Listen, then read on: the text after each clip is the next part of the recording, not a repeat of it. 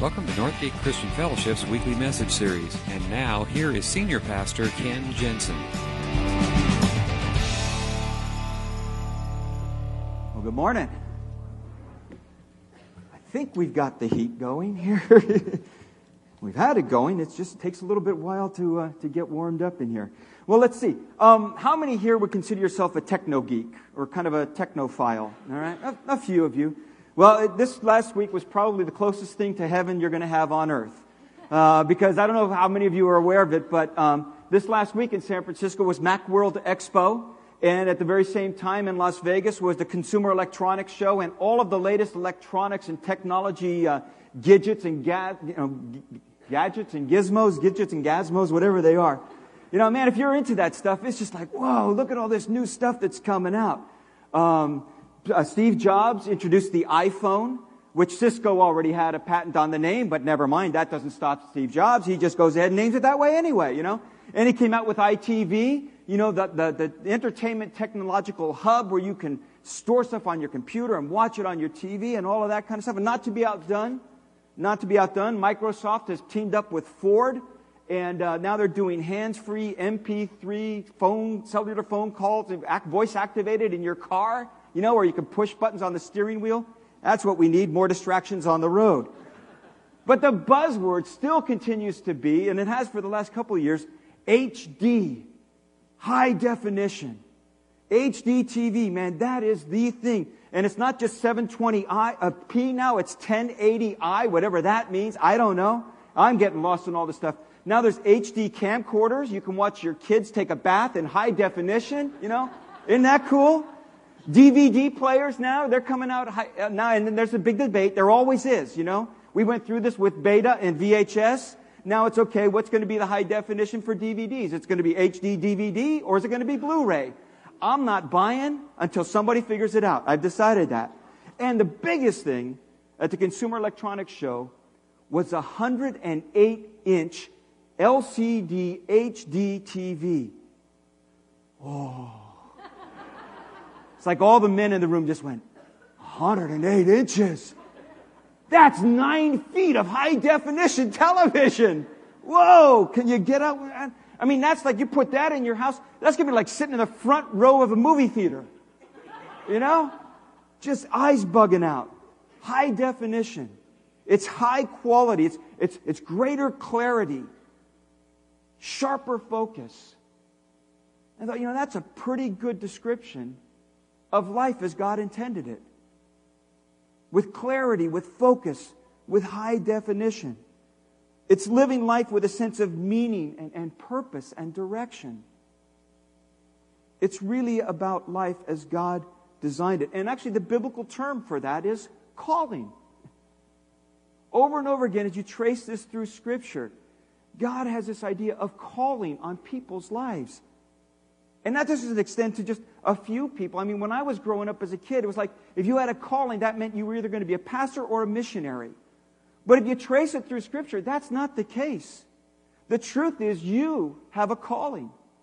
You and I, each and every one of us, have a calling. In fact, uh, not too long ago, um, some we were interviewed. People were interviewed downtown San Francisco, uh, man on the street kind of stuff asking people, because very few people, even though we have this calling, very few people live with a sense of calling. And I just want you to kind of see a little bit, some video of, of that uh, interview. Do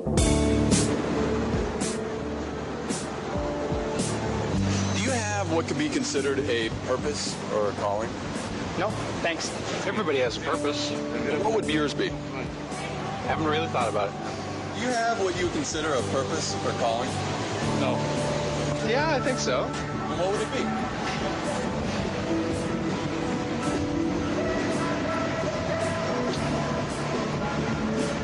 It's hard to put into words. Purpose of calling? Do you, the reason why you're here on Earth?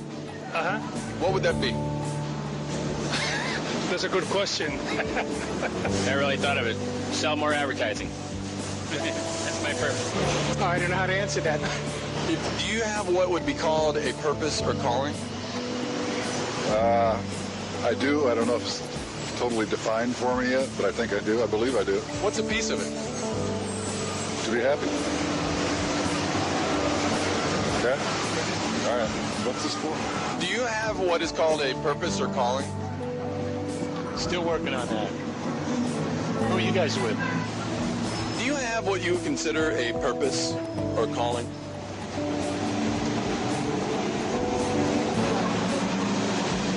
Uh, to live. Are you breathing? Yeah. That's about it. You just achieved It's just all everything right now. chemistry and physics. That's all it is. That's right. What would you say is your purpose or your calling?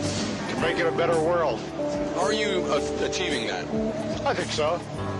I think so. Lo- think locally, act globally. Uh, act globally, think. Uh, act locally, think globally. Think globally. Go globally. Have what would be called a uh, purpose or calling? Uh, I think, uh, yeah, I think I do. What is it? My purpose or calling is to uh, support um, my family and live a, uh, a life that uh, benefits and honors uh, the Lord and leads to uh, everlasting fulfillment.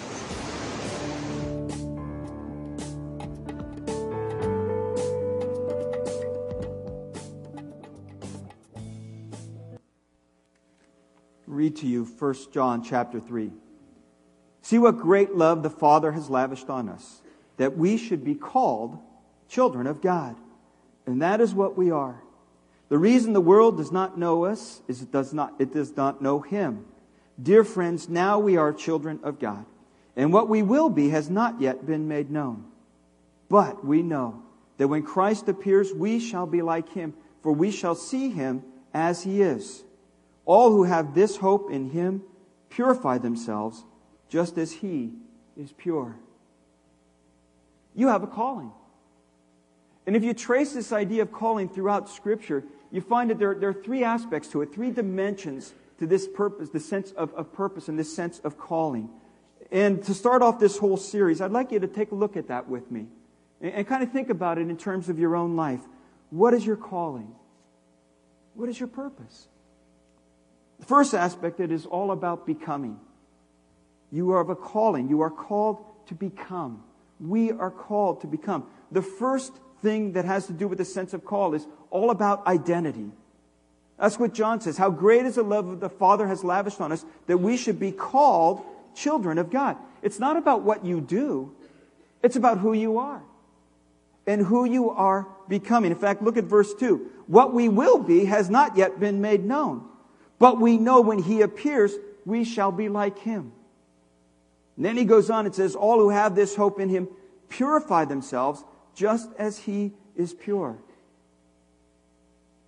It's living life in the way that God had in mind for you when he created you. It has to do with inner qualities of, of character and integrity, and those inner thoughts and attitudes that you carry with you. It's living life from the inside out. And that's so much more powerful than just making New Year's resolutions. You know, this is the second weekend now. It's for, been 14 days into the new year. Most of you that have made New Year's resolutions by now, you've given up on them. That's statistically how it goes.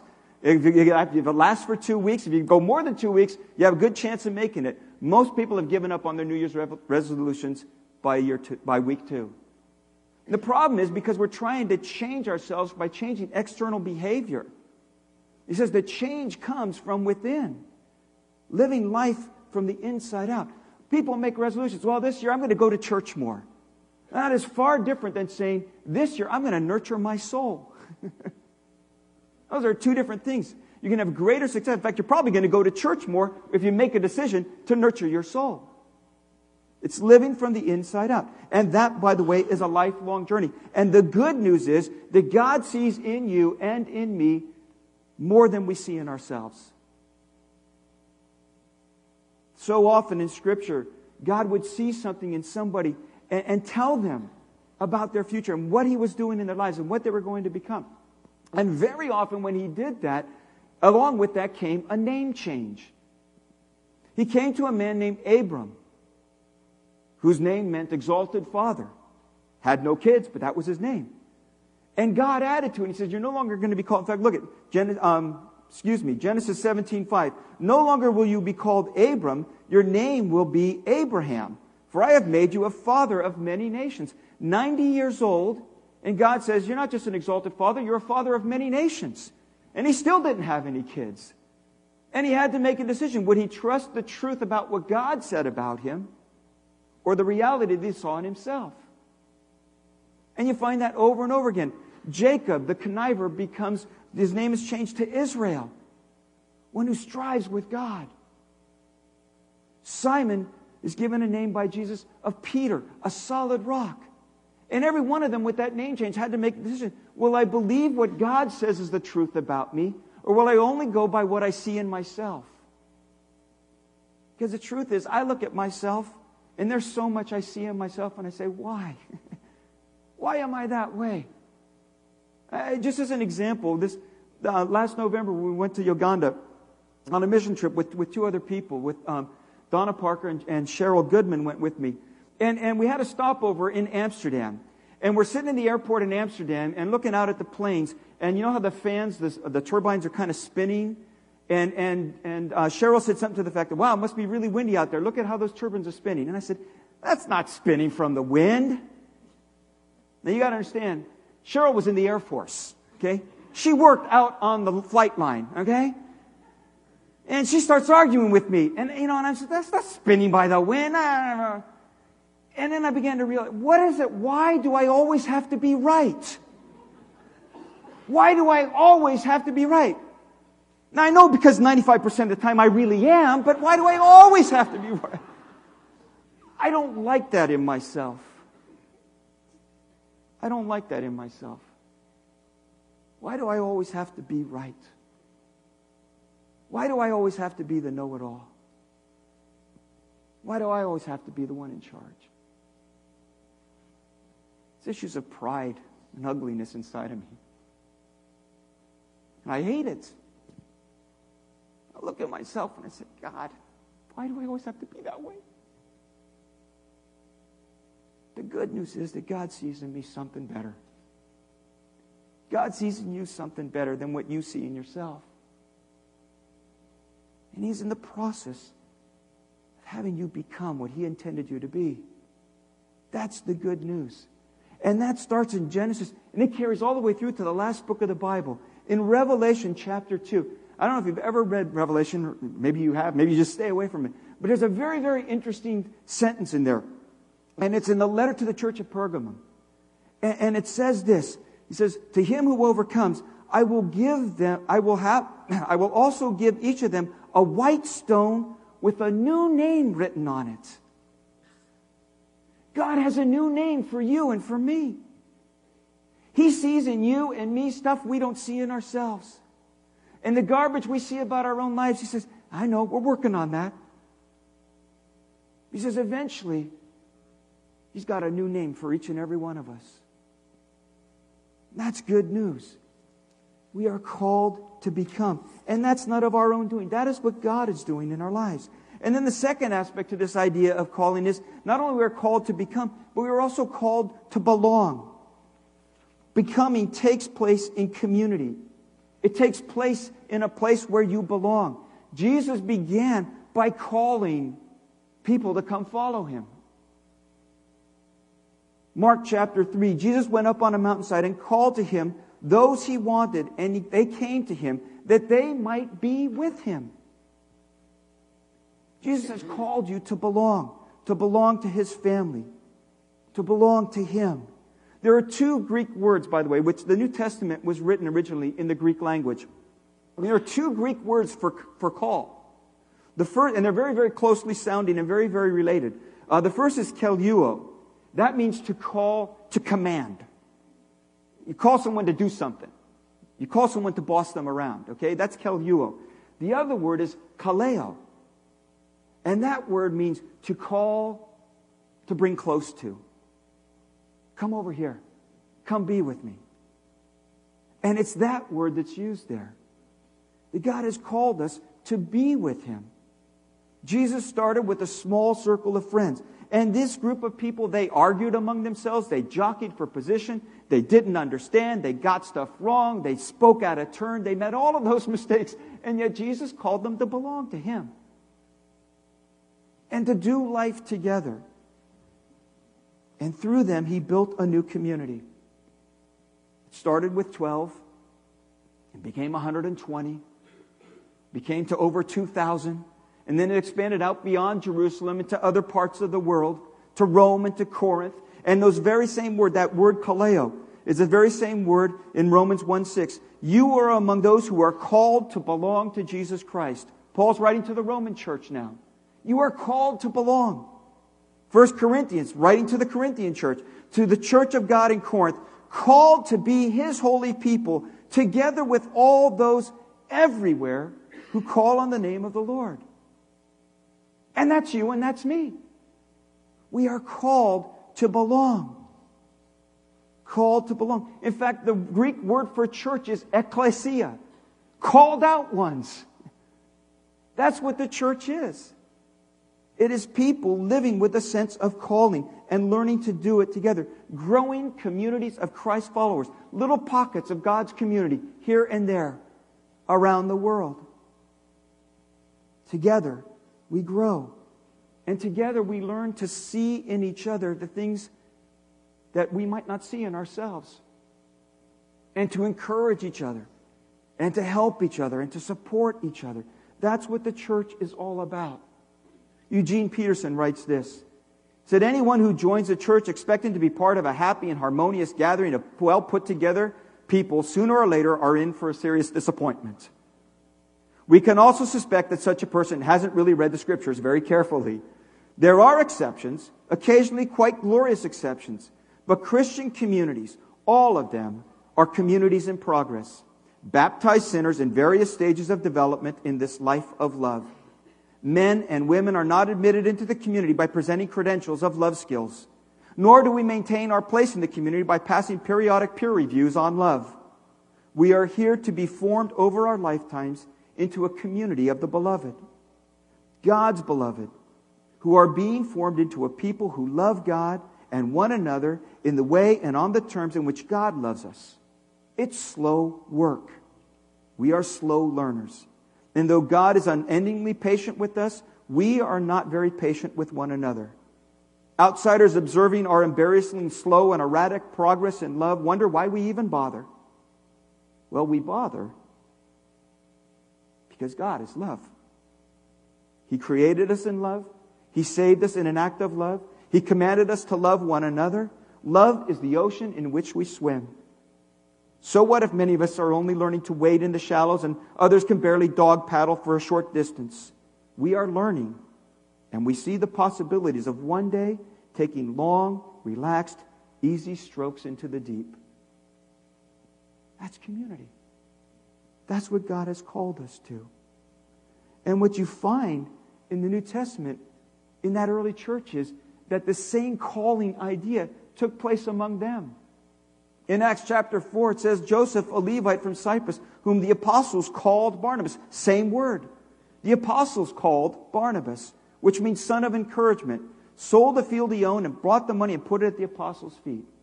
The, the early church saw in this man something that he didn't see in himself. And they called him son of encouragement. That same idea of calling now is being practiced by the early church. And I remember very, very distinctly to this day, as a college student in my church, having one of the leaders in my church come up to me one day and say something very simple. He just said, You know, Ken, I see in you a pastor's heart. I'm not telling you what to do with that. I'm just telling you, I've noticed this in you. And I just want to encourage you along those lines. you have no idea what a difference that made in my life. To have someone else come to me and say, I see in you something of promise. I see in you something of hope. Oh, man, I'm going to pursue that. That's what the church is to be a gathering of people who give encouragement and hope and inspiration to each other to help each other along in this whole idea of learning how to learn to live in love. And it all comes from this sense of belonging. We are called to become what we are not yet. We are called to belong to the one that we couldn't possibly hope to belong to were it not for his grace. And then the third aspect of this idea of calling is that we are called, and I couldn't think of a B word, so we are called to be participants. I tried a few, and none of them fit, so here we go. We are called to be participants. God has called us to do his work in this world. And that's our part of it. The outgrowth of becoming and belonging is serving. Mark 3, again, Jesus called those he wanted. They came to him that they might be with him and that he might send them out. See, ultimately, what he was doing was he called them together, he called them to belonging. And then the purpose of all that is so that he could send them out. This is our highest calling. Look at Galatians 5:13. You have been called to live in freedom. That word again. But don't use your freedom to satisfy your sinful nature. Instead, use your freedom to serve one another in love. That is the ultimate of the calling. And it's much, much bigger and far grander than building our own little kingdoms. It's far, far bigger than that. It's bigger than your career. It's bigger than your lifestyle. It's bigger than your business decisions and your stock portfolio. It's bigger than your resume. It's bigger than your personal agendas. And yet it includes all of those things. It is all of those things. I don't know where it is that we got this idea that calling was only for pastors and missionaries. Because it's for all of us. You are a Christ follower first who happens to be a carpenter. You are a believer who might happen to be a banker. you are a missionary who happens to work managing a department. See, you are a follower first. And then how you play that out using your skills and your abilities and your talents, well, that's up to you. But first and foremost, you are called to be a kingdom builder because that's what God is doing in this world. Christ came to bring his kingdom. And he continues to bring his kingdom to this world through you and through me. And that is our calling. It is seeing our whole lives from a kingdom perspective. That all that we have comes from God. And it is all for use in building his kingdom. And that call goes to each and every one of us. And it is not some mystical thing. More often than not, it is a process. Discovering your calling doesn't come to you necessarily in a dream or in a voice from God.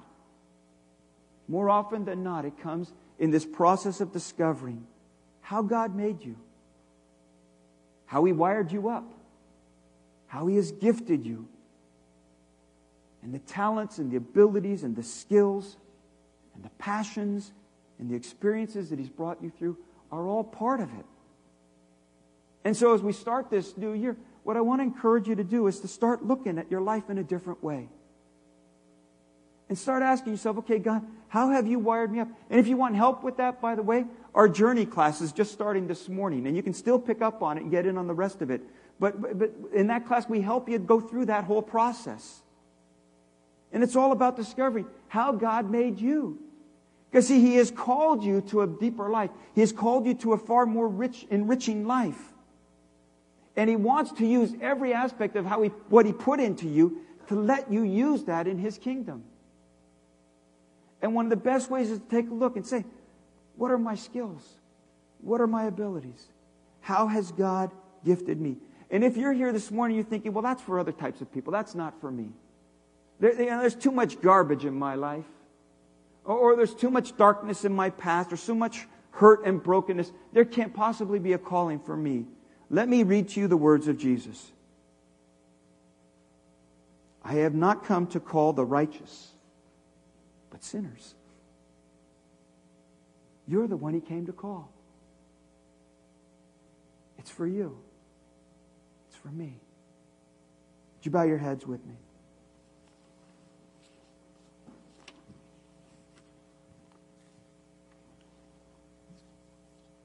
You have been called and in the coming weeks, we're going to look together at the implications of that and how that's worked out in each of our lives. Maybe for you this morning, It's about becoming. It's the starting place. And you find yourself at this point in your life in the grip of a habit or a sin pattern or some destructive behavior, detrimental behavior that just keeps getting in the way. And maybe your prayer this morning is Lord, give me a new identity. Give me a new name. I admit I've messed up. And doing it on my own is not working. I need your forgiveness. I need that new sense of purpose. And I turn over the controls of my life to you. Maybe this morning for you it's about belonging. You've made that first step of faith and you've given your life to Christ.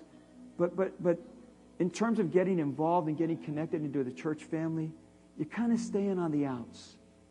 You don't want to go too deep in it. But maybe this year, it's time to get serious about connecting. You get involved in a small group. You can learn to care for and, and love and learn and grow together.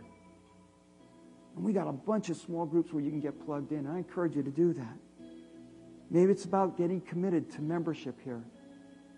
Plugging in seriously. Maybe this morning it's about serving for you. Yeah, you're, you're, you're a Christ follower. Yeah, you're plugged into the church. But you're thinking, I don't have anything to offer. That just simply isn't true. You have gifts and talents and resources and experiences that you can draw on that'll benefit the people around you. And it's time maybe for you to start giving back and investing your time and your talents and your treasure for His kingdom. Living with a greater sense of purpose and calling in your life. I don't know where it is for you. I know some of the next steps I need to take going deeper in all of this. But what I would invite you this morning as we close this gathering together and begin this new series is to say, okay, Lord, this year, taking a new tack. My life's in your hands. I want to live up to your calling. And if this morning it's that very, very first step, that's just to acknowledge, up till now, Lord, I've been living on my own and living for myself. It's time to let go. I need your forgiveness. I need your life.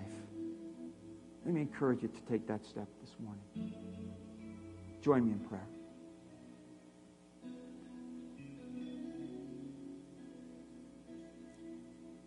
Lord, you have called each and every one of us.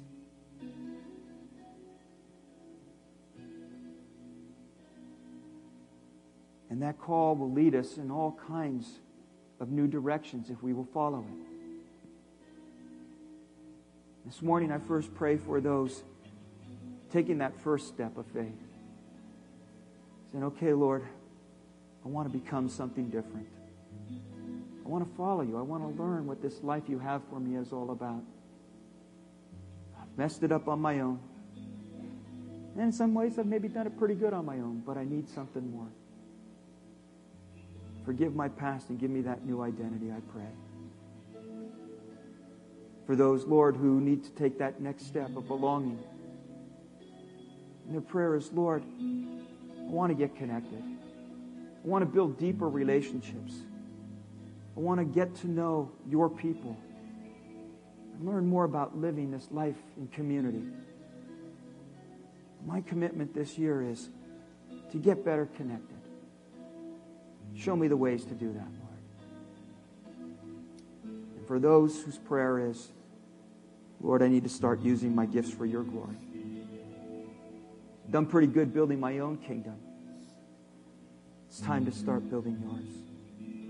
It's time to start giving back. In the ways that I can, in whatever ways you can use me, Lord, I'm yours. I'm available to serve you. Or whatever we are at this morning, wherever we're at, the prayer is take us to the next level. We learn to pursue your call on our lives. Give us the strength and the leading, the guidance to do it faithfully. In Jesus' name, amen. amen. Let's stand together.